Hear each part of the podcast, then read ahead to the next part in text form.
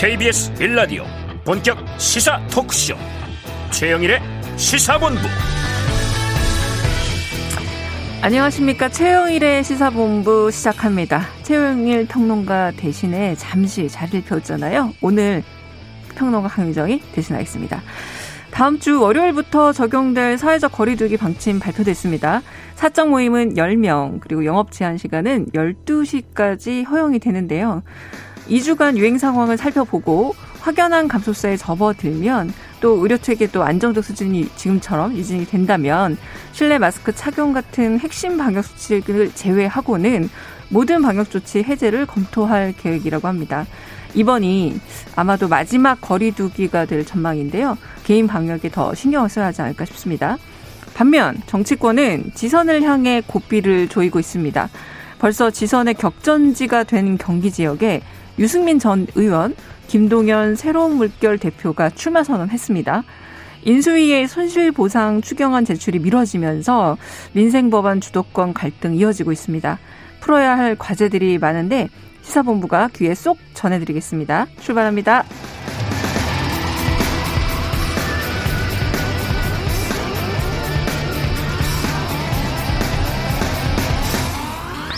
어, 1부에서는 오늘의 핵심 뉴스 한입에 정리해드리는 한입 뉴스 코너 만나실 수 있고요.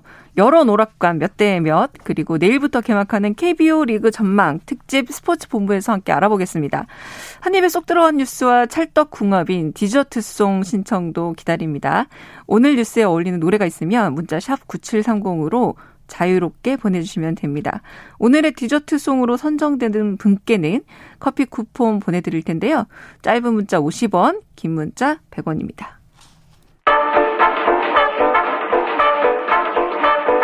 최영일의 시사본부 한입뉴스 네, 오늘의 핵심 뉴스 한입에 정리해 드립니다. 한입 뉴스 시간 시작해 보겠습니다. 반갑습니다. 박정호 오마이뉴스 기자님, 안녕하세요. 네, 안녕하십니까? 네, 헬마우스 임견빈 작가 나오셨습니다. 안녕하세요. 안녕하세요. 네, 반가운 소식이라고 해야 되겠죠. 10명, 그리고 밤 12시. 아마도 이제 마지막 거리두기가 될 것 같다라는 전망이 있습니다.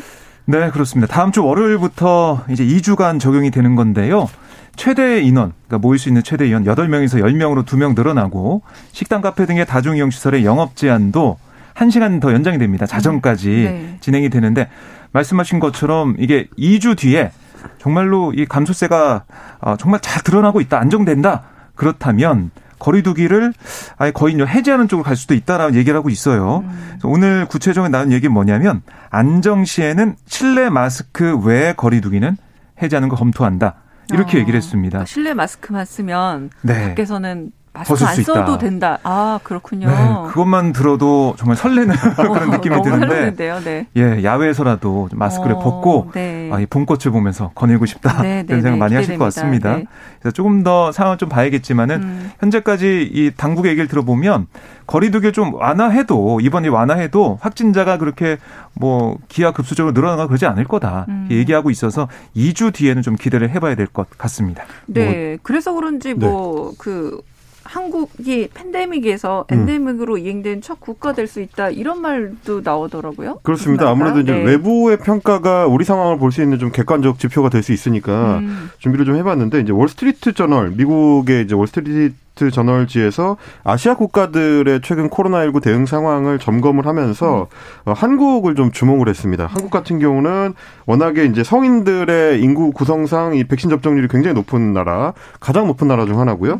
어, 공중 보건 체계가 여전히 이제 굳건한 신뢰를 받고 있고 그리고 어, 팬데믹을 극복하는 데 있어서 이런 요소들이 적합한 수단으로서 이제 기능을 하고 있다. 아, 이렇게 그러니까 평가를 하고 있습니다. 백신을 접종률이 높여놔서 많이 그렇습니다. 맞았기 때문에 음. 이게 엔데믹 다시 말해서 아까 말씀하신 음. 그냥 마스크를 벗을 수 있다거나 풍토병으로 이제 그냥 독감처럼 이렇게 할 수 있는 게. 요게 좋아서 그리고 두 번째는 굉장히 한국이 여러 가지로 어쨌든 의료 체계가 무너지지 않고 잘 버텨주는 그렇죠. 게 음. 있어서라는 얘기군요. 그러니까 네. 이제 뭐 유럽의 경우나 이제 미국의 경우랑 비교를 해보더라도 미국이나 유럽 같은 경우는 최근에 이제 스텔스 오미크론이라고 그러게요. 신종 변이가 좀 네. 재유행을 하면서 음. 확산세가 다시 좀 커지는 양상인데 우리 같은 경우는 똑같이 스텔스 오미크론이 지금 어, 주류종이 됐는데도 불구하고 이제 완만하게 하락 국면으로 접어든 것만 하더라도 아마 관리에 있어서는 한국이 조금 더 앞서가고 있다고 평가를 하는 것 같습니다. 음.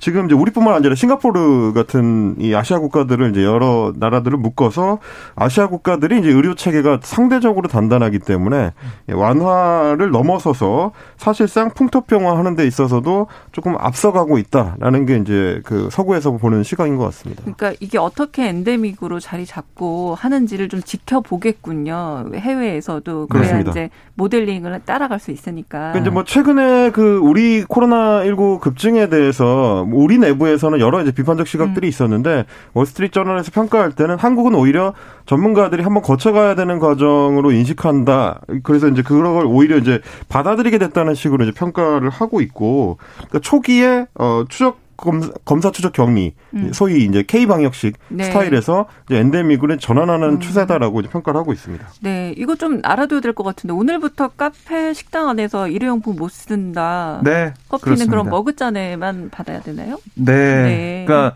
머그잔에 받아서 음. 마시다가 밖으로 나갈 때 뭐 일회용 컵으로 이제 교체할 수 있겠죠. 아. 근데 우선은 안에서 먹는다고 하면 음. 머그잔으로 드셔야 되는 게 맞고요. 음.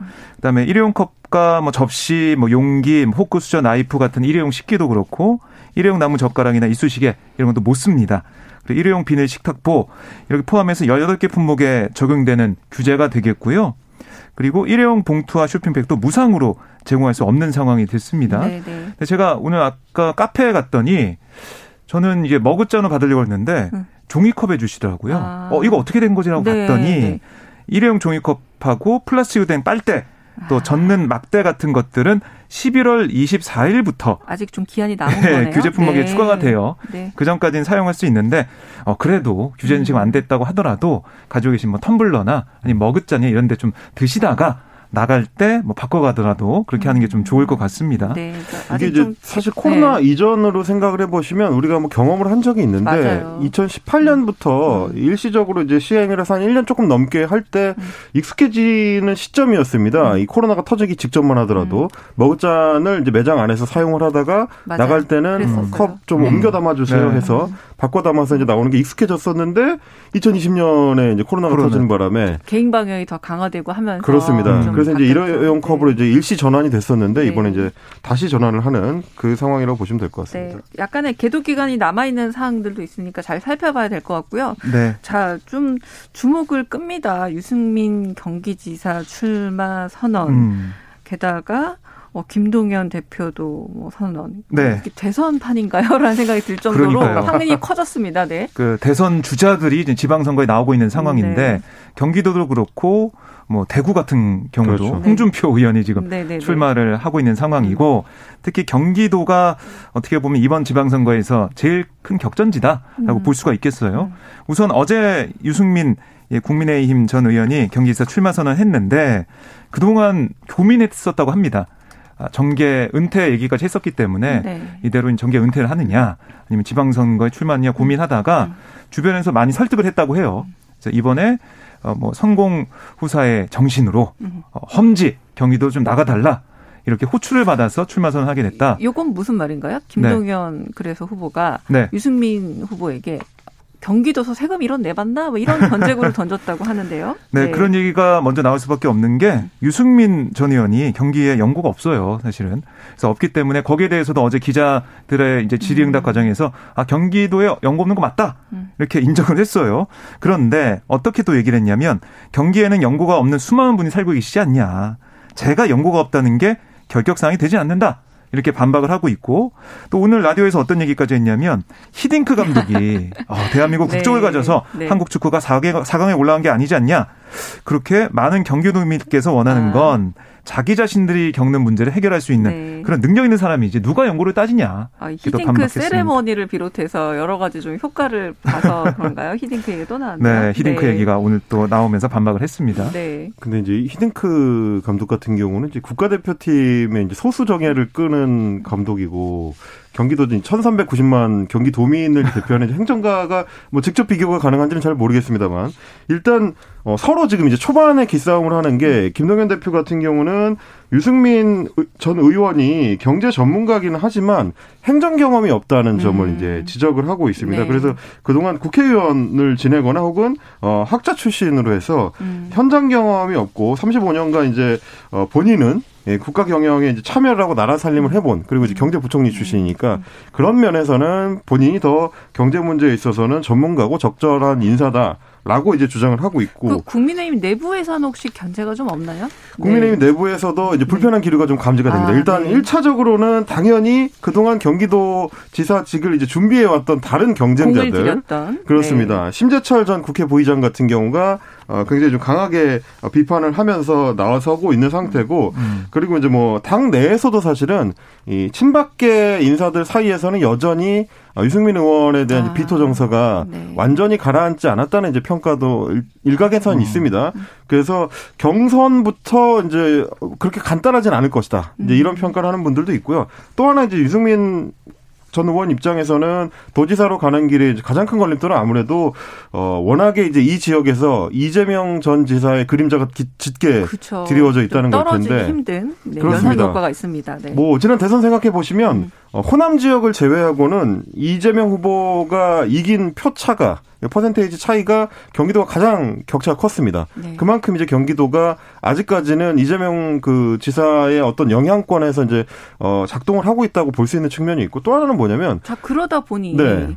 경선이 네. 더 중요한 거 아니냐라는 말이 나오면서 민주당 내에서는 네 민주당 네. 내에서 이제 경선률에 대한 잡음이 또 나오는데 이게 아무래도 이제 김동연 후보와도 연결이 될 텐데 네. 경선률 잡음이라는 걸 좀 어떻게 봐야 될까요? 그러니까 지금 정해진 경선 룰을 보면 국민참여 경선이라고 해요. 그래서 일반 여론조사 50% 네. 당원 여론조사 50% 이걸로 후보를 선출하게 되는데 이제 경선 룰대로 한다면 제일 불리한 사람은 당연히 김동연 대표겠죠. 네. 왜냐하면 이 당내 지지 기반이 없으니까. 네. 그래서 이렇게 되면 지금 먼저 이 출마 선언한 조정식 의원이나 연태영 전 수원시장 거기다가 안민석 의원도 이제 출마 선언했죠. 그 원래 당에 있던 사람들 보면 아 지금 이 룰대로 하면 된다. 아니 선수들이 먼저 나와 있는 선수도 있었는데 지금 규칙을 바꾼다는 게 말이 되냐? 음. 게 얘기를 하고 있어요. 음. 일정 부분 타당면이 있죠, 당연히. 네네. 근데 김동연 대표는 어떤 입장이냐면 아 좋다. 당에서 정해준 경선 룰 그거 가지고 할 거다. 음. 뭐 내가 바꿔달라고 얘기하지 않는다라고 하면서도 아니 이게 밖에서 들어온 사람이 와서 경쟁할 수 있는 그런 토양을 만들어줘야 되는 거 아니냐. 음. 또 그런 취지의 얘기를 하고 있거든요. 은근히 바꿔달라는 거죠, 사실. 그러니까 뭐 정치 교체라는 말을 한 번더 네. 하시더라고요. 그러니까 이제 네. 그것도 기득권 아니냐, 음, 솔직히. 그러니까 네. 당에 있던 사람들끼리 후보를 선출하기 위한 그런 기득권을 만들어진 룰 아니냐. 음. 그 룰을 바꾸는 것 자체가 기득권을 깨는 효과, 정치 교체의 모습을 보여주는 거다. 이런 취지의 얘기를 좀 하고 있단 말이죠. 어떻게 생각하세요? 근데 이제 제가 네. 그래가지고 좀 살펴봤는데 음. 대체로 지금 50대 50이라고 인식을 하고 있지만 실제 민주당의 이제 당연 당규를 보니까 어 이제 각 선거 때의 구체적인 그 룰은 네. 그때 그때 획정하도록 돼 있긴 해요. 근데 이제 어떻게 돼 있냐면 당규에는 권리당원의 이제 표심을 50% 이하로 음. 그리고 여론조사를 50% 이상으로 하도록 돼 있습니다. 네. 그러니까 50대 50으로 해도 되지만 60대 40으로 해도 어, 되고 어. 조정할 수 있는 여전히 있기 때문에 이제 김동연 대표는 저렇게 이제 주장을 하는 거고 또 하나 좀 주목하셔야 될 거는 이제 안민석 의원 같은 경우는 아, 룰을 그렇게 임의적으로 바꾸면 안 된다라고 주장을 하는 한편 동시에 최근에 이제 어 이재명 후보의 패배 이후로 어 당으로 이제 입당이 쇄도했을 때 네. 소위 말하는 이제 개딸 당심이라고 네. 하죠. 이재명 후보를 강력 이재명 고문을 이제 강력히 지지하는 음. 신규 당원들한테도 투표 어, 저 투표할 수 있는 권한을 줘야 된다. 음. 그리고 확대를 해야 된다고 주장을 하고 있는데 네. 아마도 이제 안민석 그 의원 입장에서는 이재명 후보에 대한 이제 강성 지지층의 표심을 본인이 좀 당겨올 수 있다고 이제 생각을 해서 네. 어, 이런 정도는 좀 이게 충돌이 가능한 어떤 포인트가 될 것 같습니다.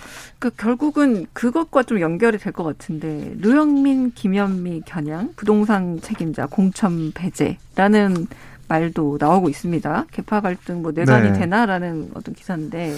그러니까 이거는 이제 비대위에서 얘기가 나온 건데요. 음. 특히 이제 박지원 공동 비대위원장이 그러니까 지금 개딸과 관련해서 아, 이제 그렇죠. 박지원 공동 네. 네. 어, 그, 그, 이 지금 이제 민주당의 여러 가지 실정이나 지적받아온 그런 부분들, 뭐 대선 패배 원인으로도 부동산 얘기가 많이 나오고 있기 때문에 그런 부동산 아 이제 뭐 실책이나 아니면은 정책적으로 잘못된 어, 거라고 비판받았던 부분에 대해서는 거기에 관계가 있는 책임자는 이번 지방선거의 모습을 드러내면 안 된다. 음. 공천하면 안 된다. 이런 주장을 하고 있는 거예요. 음. 음. 그러면서 민주당이 달라지는 모습을 보여야 이번 지방선거에서 희망이 있다. 이런 얘기를 하고 있는 건데 어, 정책의 책임자에 대한 공천금지 원칙 이걸 언급을 계속하고 있습니다. 그러니까요. 그래서 이제 김두관 의원 같은 경우는 박지원 응원한다. 뭐 신동근 의원 같은 경우는 동의하기 어렵다. 음. 이렇게 얘기가 나오는 것도 네. 이제 어, 아까 말씀하신 이제 새로운 어떤 권리당원의 목소리 지분과도 네. 연결이 돼서 아, 복잡한 이런 또 계산들이 시작되는구나. 근데 또 이게 단순히 부동산 문제만을 이제 대상으로 하는 거냐 하고 이제 잘 들여다보면 결국에는 어, 개파 갈등의 큰 연장선이라고 볼 수 있는 게 네. 결국 이번 선거를 어떻게 평가할 거냐하고 연결이 됩니다. 그래서 네. 이제 어, 뭐, 친문계든, 친 이재명계든지 간에 이번 선거는 아깝게 졌다는데 만약에 초점을 맞추게 되면 문재인 정부의 정책들이 대체로 크게 이제 그 실패하지 않았다. 혹은 음. 국민 여론에 대해서도 이제 크게 뭐 지탄을 받은 것은 아니다라고 평가를 하게 되면 음. 어, 지금처럼 부동산 정책도 어떤 건 맞고 어떤 건 틀렸는데 다 부정해버리면 어떡하느냐. 음. 이제 이런 식의 반박이 나올 수도 있고, 이제 이 연장선이 결국은 대선을 어떻게 평가하고, 이후에는 어떤 방향성으로 민주당을 가져가야 한다고 생각하는지, 결국은 그 방향성을 둘러싼 갈등일 수도 있다. 같이 보셔야 될 것 같습니다. 네. 유영아 변호사가 대구시장 출마한다고 선언 네. 했습니다. 네. 오늘 기자회견을 했는데요. 네. 와, 정말 대구시장 이 선거가 정말 뜨겁다라는 생각을 할 수밖에 없고 음. 특히 이 박근혜 전 대통령과 함께 아, 했었던 유영아 변호사가 출마하면서 음. 박근혜 전 대통령의 입김 영향이 얼마나 영향을 미칠 것이냐 이게 관심거리예요, 사실. 그래서 박 전 대통령의 유 변호사의 후원회장을 또 맡기로 했기 때문에 네. 후원회장이라고 하면은 같이 뭐 선거에 뛰어든다라고 볼 수도 있거든요. 이번에 달성군 사저로 넘어간 다음에 공개 활동을 하지 않고 있는 박 전 대통령이 이번 선거 과정에서 유영아 변호사를 얼마 좀 도와줄 것이냐. 음.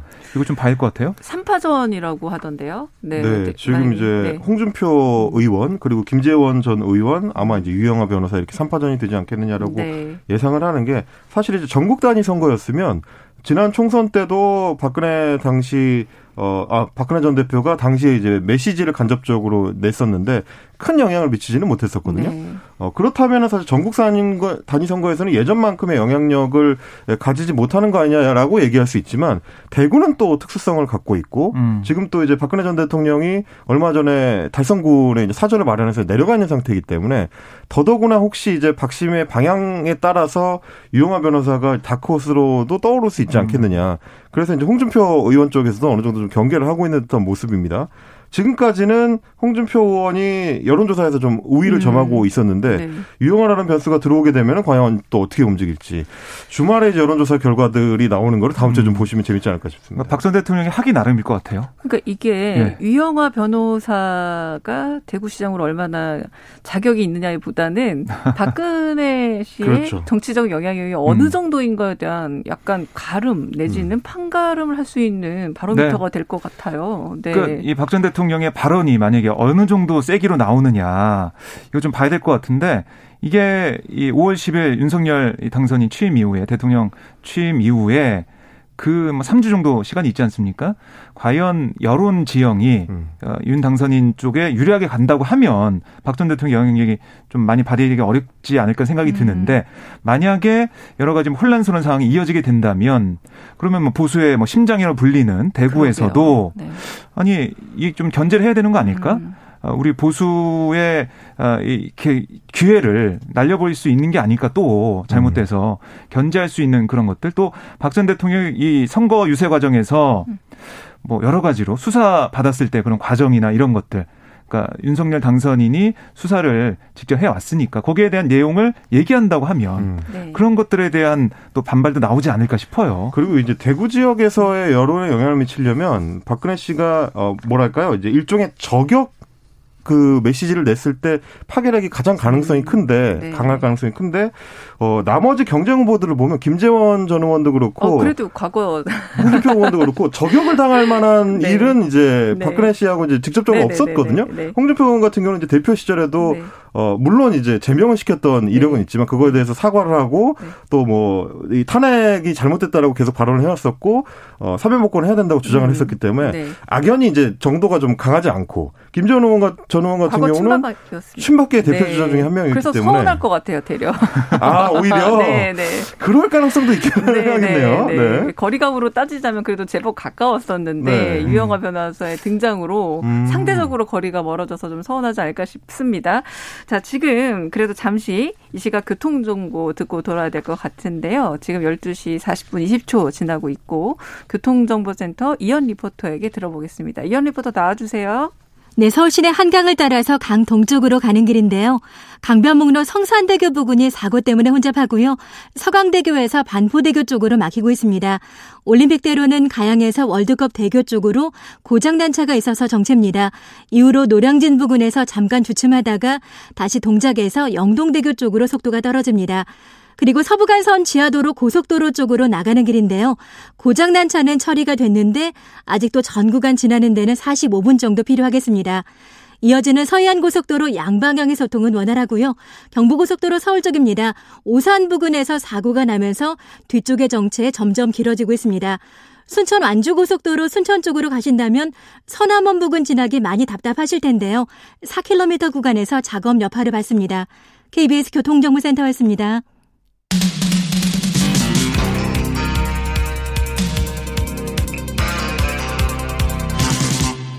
최영일의 시사본부. 네, 좀 이제 또 얘기를 이어갈 텐데요. 어, 이 뉴스가 사실 조금 최근에 들어온 뉴스인 것 같습니다. 어, 김, 김정숙 여사 단골 디자이너 딸이 청와대 근무했다는 의혹이 있다라고 이런 뉴스가 있는데 어떻게 된 건가요? 예, 이게 이제 TV조선 보도에 따라서 이게 네. 좀 의혹이 제기가 된 건데요. 어, 김정숙 여사와 예전부터 잘 알던 디자이너 A 씨 그리고 뭐 당선 전부터 김 여사가 단골로 찾던 디자이너이기도 한데 이 A 씨의 딸이 청와대에서 뭐 6급 상당의 행정요원으로 일하면서 김 여사를 비롯한 대통령 부부의 의상을 담당하고 있다라는 보도가 나온 겁니다. 그래서 이게 어, 단골 디자이너의 딸이 청와대에 근무하고 있는 이런 부분들 특혜 채용이 아니냐라는 음. 의혹을 이 보도를 통해서 제기를 한 거고요. 네. 여기에 대한 청와대 입장은 어떻게 됐냐면 음. 해당 직원이 총무비서관실 소속 행정요원으로 근무하는 거 맞다. 음. 아, 그런데 계약직 공무원으로 별정직과 다르게 직급은 없다. 라고 얘기를 했어요. 네.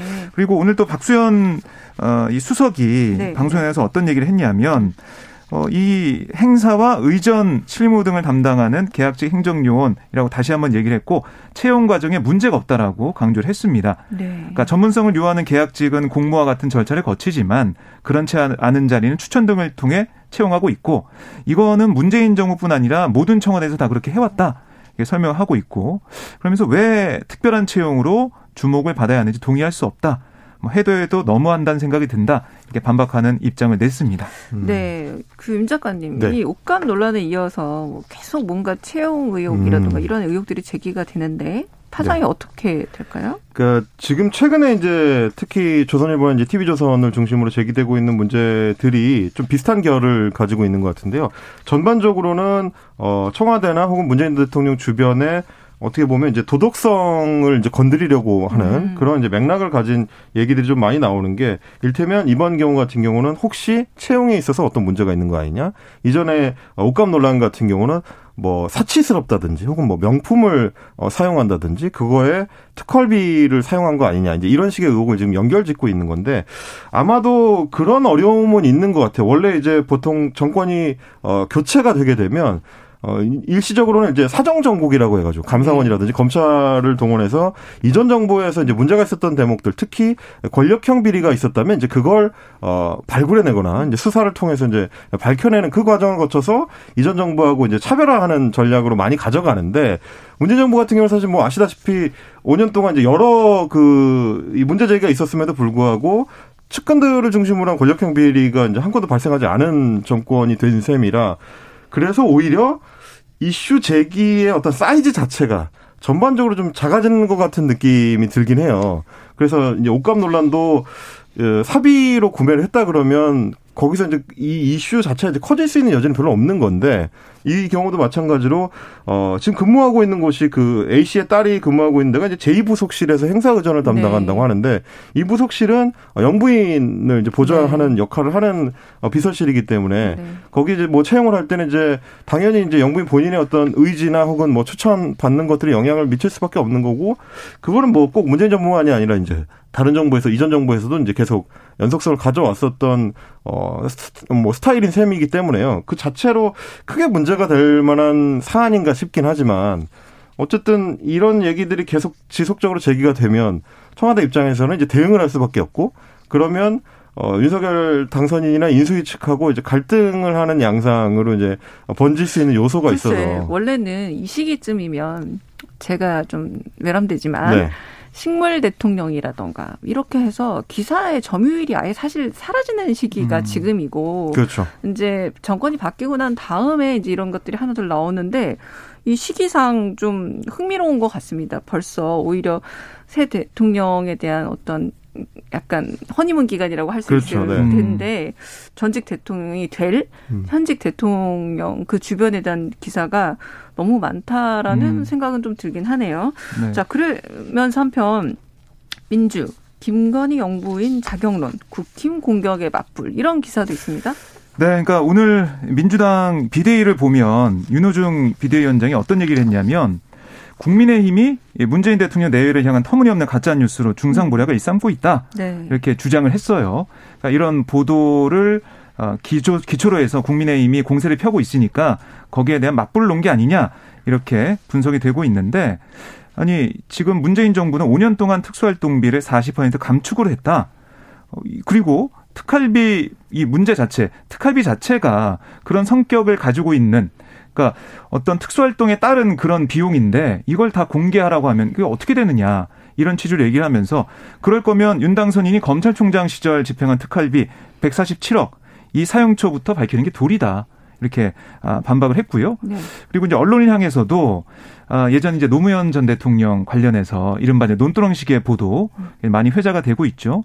그런 논두렁 시계와 같은 사악한 공세 아, 그게 있어서는 안 된다. 이렇게 윤호중 비대위원장이 강하게 비판을 했습니다. 이 얘기도 하지 않았나요? 그래서 네. 영부인 대한민국 음. 대표 국가 얼굴이다라고 하면은 네. 그, 그, 뭐 주가 조작 논문 표절, 합의나 네. 위조 의혹에 휩싸였었을 때 이런 네. 부분들. 네. 그래서 이제 김건희 씨 관련해 가지고 도이치모터스 주가 조작 의혹에 대해서 이거는 네. 국민들이 정말 목이 빠져라 진상 규명 기다리고 있는데 검찰은 그야말로 함흥사사다. 그러니까 이 수사도 조사도 하지 않고 그냥 놔두고 있는 상황 아니냐 얘기하면서 경찰이 직무유기하면 이 사안에 대한 특단의 조치를 검토할 수밖에 없다.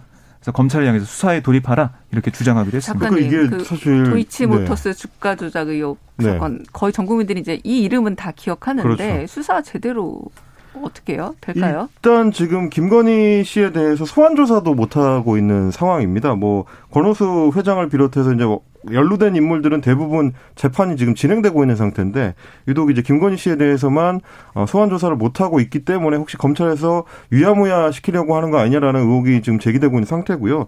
뭐 말씀하셨던 대로 지금 계속 이제 인수위를 중심으로 해서 새로운 대한민국의 어떤 밑그림을 그려야 되는 시기에 네. 청와대하고 인수위가 서로 어, 뭐, 너네는 이렇게 했지 않느냐, 너네는 이렇게 했지 않느냐, 서로 이제 맞대응을 하면서 티키타카만 왔다 갔다 하는 형국이거든요.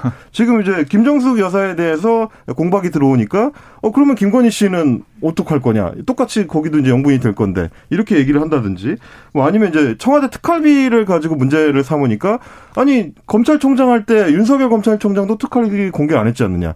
그러니까 이게, 내로남불 공방만 하고 있는 양상인 것 같아서 좀 안타깝고요. 그 연장선상에서 또 하나 얘기가 나오는 게 어, 어제 그제 해서 이제 대우조선 해양의 어, 네, 네. 어, 사장 사장 인사는거 관련해서 인사 문제로 인사 알박기라는 비판이 나왔습니다. 그렇습니다. 알박기라는 네네, 비판이 나오니까 이번에는 또 민주당 쪽에서 지금 산업자원부에 대해서 인사 블랙리스트 만들고 인사 쳐내기 했었다는 이 검찰 수사가 진행되고 있는데 그 와중에 국민의힘에서는 또 블랙리스트 작성해서 쳐내려고 준비하고 있는 거 아니냐 이런 또 문제제기가 나온 겁니다. 이달곤 의원실에서 이제 보건복지부에다가 어 공문으로 요청을 한 내용이 그 이 산하의 이제 공공기관장들이나 임원들의 과거 활동 이력을 적어서 제출해라 이렇게 한 겁니다. 네. 특히 뭐 민변이라든지 참여연대라든지 이런 시민단체에서 활동했는지 여부 그리고 어 박근혜 정부의 국정농단 사건에 대해서 피해를 입었거나 혹은 규탄을 했는지 여부를 밝혀라 이렇게 하는 바람에 어, 사실 이 국정농단 사건에 대해서 어떤 입장이었는지를 밝히라는 거는 일종의 사상 검증이 될 수도 있기 때문에 음. 정치성을 이제 판단하겠다는 거 아니야 이렇게 이제 네. 민주당에서 보고 있는 것 같고요. 네. 아까 우리 잠깐 얘기했지만 소위 말하는 이제 공수교대에 지금 잠깐 그 시즌이 오기 네. 전에 잠깐 점검하고 그래 우리 서로 정보는 알고 그렇죠. 합시다 정도의 기간이라고 사람들이 알고 있는 이 4월 이 한 달이 음. 어째 뭐 이렇게 좀 벌써부터 인수위와 현 정권과 그리고 한편으로는 여권과 야권 곧 바뀌겠지만 네. 계속해서 힘대결로 가는 건 저는 네. 본 적이 없는 되게 유례 없는 사태인 듯. 그래서 네. 결국에는 이 힘대결로 갔을 때 이런 진상 싸움을 갔을 때 어떤 결과를 낳을 것이냐. 그러니까 이렇게 진흙탕 싸움을 하는 그 기저에는 선거가 있다라고 볼 수밖에 없어요. 아, 지방선거를 이제 얼마 그렇군요. 남지 않고 있기 네. 때문에 계속해서 이런 대립하는 모습을 양쪽이 모르겠습니다. 계산적이지 않다고 하더라도 결국에는 선거를 앞두고 국민들이 볼 때는 또 지지하는 쪽을 뭉칠 수밖에 없거든요. 음. 그러니까 선거를 앞둔 그런 힘싸움이 계속 이어지는 게 아니냐 이렇게 볼 수가 있겠습니다. 요 문제 하나 더 있잖아요. 네. 정부 출범 후 추경 제출로 선회. 그러니까 추경 문제로 현 정부에서 해야 한다, 이후에 해야 한다라는 얘기로 계속 어쩌면 지금 이 많은 갈등의 시작이 여기 아니었을까 싶기도 한데 음. 어떻습니까? 네. 50조 추경을 윤석열 당선인이 이제 후보 시절에 약속을 했었는데요. 어, 이 추경권은 인수위 내에서는 추경호 간사가 담당을 하고 있습니다. 추경 맡고 있는 추경호 네, 간사가 네. 어, 물론 이제 경제관료 출신의 전문가이긴 한데요. 어제 이 인수위 사무실에서 이제 기자들을 만난 자리에서 어, 추경안을 제출하는 시기를 윤석열 정부 출범 이후로 어, 바꿀 수 있다. 이제 이런 식의 이제 이야기를 네. 한 겁니다. 이 추경이라는 거는 이제 현 정부가 하는 것보다는 인수위가 주도적으로 작업을 하고 어, 실무진 지원을 이제 재정당국에서 받는 방식으로 해서 출범하고 나서 하겠다. 이렇게 밝힌 건데 앞서서 이제 윤석열 당선인 같은 경우는 50조 추경을 당선되고 나면 곧바로 최대한 빠르게 이제 어, 편성해서 집행하겠다라고 약속을 했었기 때문에 이 부분에 대해서도 이제 민주당에서는 또 반박을 하는 겁니다. 네. 이거는 결국에는 정권이 바뀌고 나서 추경을 해야 그게 윤석열 새 정부의 공이 되는 거니까 그렇게 음. 되면 5월 어, 10일 이후에 전개될 지방선거 어 선거전에서 음. 유리하게 끌고 가려는 정략적인 꼼수가 있는 게 아니냐라고 이제 민주당 박홍근 원내대표가 오늘 인수위 회의에서 이제 비판을 했고요. 네. 어, 민주당은 어쨌든 추경을 하더라도 최대한 빨리 하자. 4월 안에 음. 문재인 정부가 끝나기 전에 하자라는 음. 입장인 것이고 음. 인수위 입장에서는 우리 새 정부 들어 서고 나서 하자 음. 이렇게 하고 있는 상황이라 결국 추경의 그 수혜를 받아야 할 소상공인 자영업자들은 또 실종이 된 이런 상황이 될 수 있겠습니다. 박정호 기자님 말씀하신 것처럼 결국은 어, 선거 때문에 남아있는 네. 선거 때문이라는 말이 듣겠군요. 네. 음. 그렇습니다. 네. 그러니까 지금 제가 볼 때는 민주당도 이렇게 비판하고 꼼수 아니냐라고 얘기하고 있지만 제가 볼 때는 민주당에서 현 정부를 좀 설득하는 그러니까 현 정부가 입장을 바꿔서 2차 추경 할 수 있다라는 얘기가 나와야 되는데 그게 또 안 나오고 있다는 게 좀 민주당에서 답답하죠. 모든 논의가 또 홍남기의 벽 앞에 막혀 있기 때문에. 네네네. 자, 저희 이제 1부 수도 여기까지 마무리해야 돼서요. 이제 디저트송 4032님 신청곡으로 오늘 만우절입니다. 이 노래 꼭 음. 들어야 하는데 G.O.D의 거짓말 신청합니다라고 하셔서 요거 들으면서 두 분간 여기서 인사 나누도록 하겠습니다. 감사합니다. 네, 고맙습니다. 네, 이 노래 듣고 입으로 돌아옵니다.